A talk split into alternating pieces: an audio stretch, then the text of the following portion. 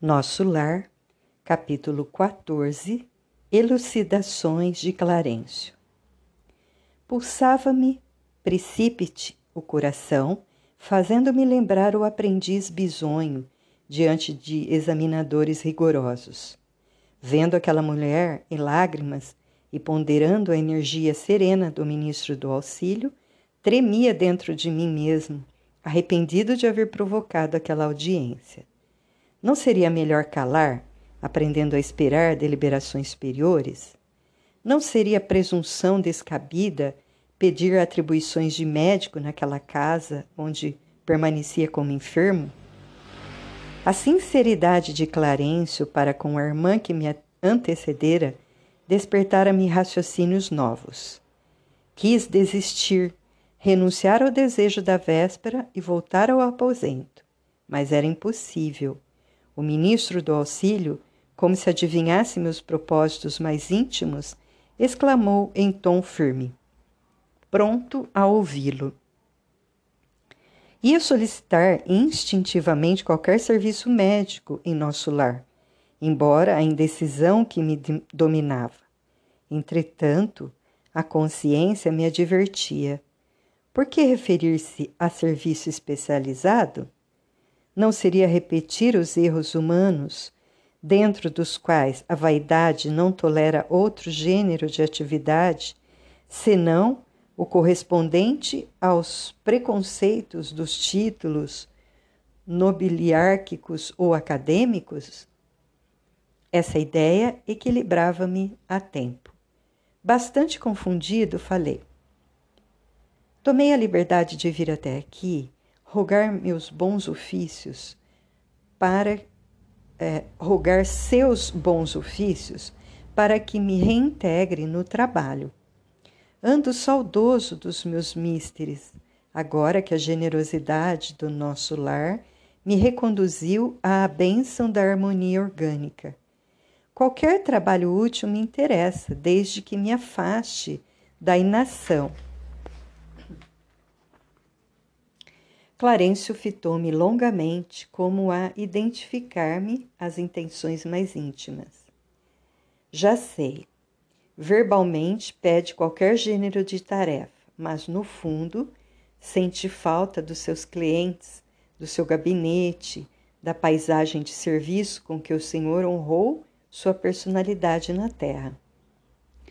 Até aí, as palavras dele eram jatos de conforto e esperança que eu recebia no coração com gestos confirmativos. Depois de uma pausa mais longa, porém, o ministro prosseguiu.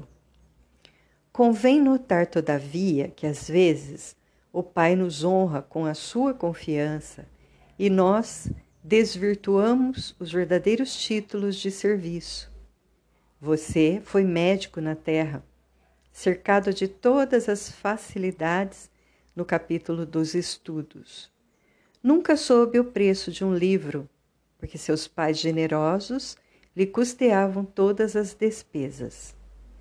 Logo depois de graduado, começou a receber proventos compensadores, não teve sequer as dificuldades do médico pobre, compelido a mobilizar relações afetivas para fazer clínica prosperou tão rapidamente que transformou facilidades conquistadas em carreira para a morte prematura do corpo.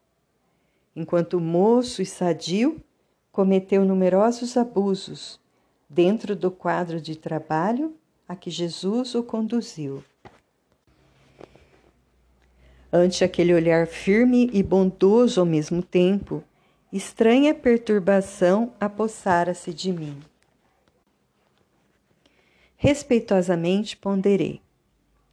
Reconheço a procedência das observações, mas, se possível, estimaria obter meios de resgatar meus débitos, consagrando-me sinceramente aos enfermos deste parque hospitalar. Impulso muito nobre, disse Clarencio, sem austeridade. Contudo, é preciso convir que toda tarefa na terra, no campo das profissões, é convite do Pai para que o homem penetre os templos divinos do trabalho. O título para nós é simplesmente uma ficha, mas no mundo costuma representar uma porta aberta a todos os disparates. Com essa ficha, o homem fica habilitado a aprender nobremente e a servir ao Senhor no quadro de seus divinos serviços no planeta. Tal princípio é aplicável a todas as atividades terrestres, excluída a convenção dos setores nos quais se desdobrem. Meu irmão recebeu uma ficha de médico. Penetrou o templo da medicina, mas sua ação lá dentro não se verificou em normas que me autorizem a endossar seus atuais desejos. Como transformá-lo de um momento para outro em médico de espíritos enfermos, quando fez questão de circunscrever observações exclusivamente à esfera do corpo físico? Não nego sua capacidade de excelente fisiologista, mas o campo da vida é muito extenso. Que me diz de um botânico que alinhasse definições apenas com o exame das cascas secas de algumas árvores? Grande número de médicos na Terra prefere apenas a conclusão matemática diante dos serviços de anatomia. Concordemos que a matemática é respeitável, mas não é a única ciência do universo. Como reconhece agora, o médico não pode estacionar em diagnósticos e terminologias. Há que penetrar a alma, sondar-lhe as profundezas. Muitos profissionais da medicina no planeta são prisioneiros das salas acadêmicas, porque a vaidade lhes roubou a chave do cárcere. Raros conseguem atravessar o pântano dos interesses inferiores sobrepor-se a preconceitos comuns e, para essas exceções, reservam-se as zombarias do mundo e o escárnio dos companheiros. Fiquei atônito. Não conhecia tais noções de responsabilidade profissional. Assombrava-me a interpretação do título acadêmico, reduzido à ficha de ingresso em zonas de trabalho para cooperação ativa com o Senhor Supremo. Incapaz de intervir, aguardei que o ministro do auxílio retomasse o fio das elucidações. Conforme deduz, continuou ele, não se preparou convenientemente para os nossos serviços aqui. Generoso benfeitor, atrevi-me a dizer, compreendo a lição e curvo-me à evidência. E fazendo esforço por conter as lágrimas, pedi humilde: submeto-me a qualquer trabalho nesta colônia de realização e paz. Com um profundo olhar de simpatia, respondeu: Meu amigo, não possuo apenas verdades amargas. Tenho igualmente a palavra de estímulo não pode ainda ser médico em nosso lar, mas poderá assumir o cargo de aprendiz oportunamente.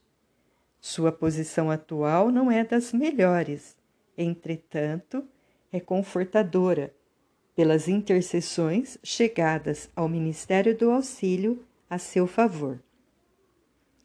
Minha mãe? perguntei, inebriado de alegria.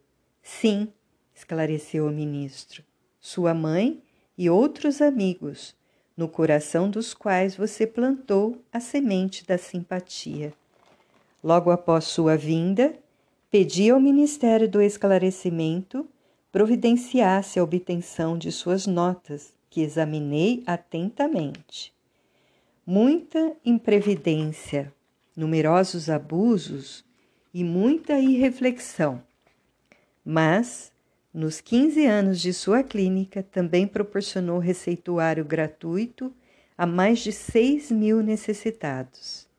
Na maioria das vezes, praticou esses atos meritórios absolutamente por troça, mas, presentemente, pode verificar que, mesmo por troça, o verdadeiro bem espalha bênçãos em nossos caminhos.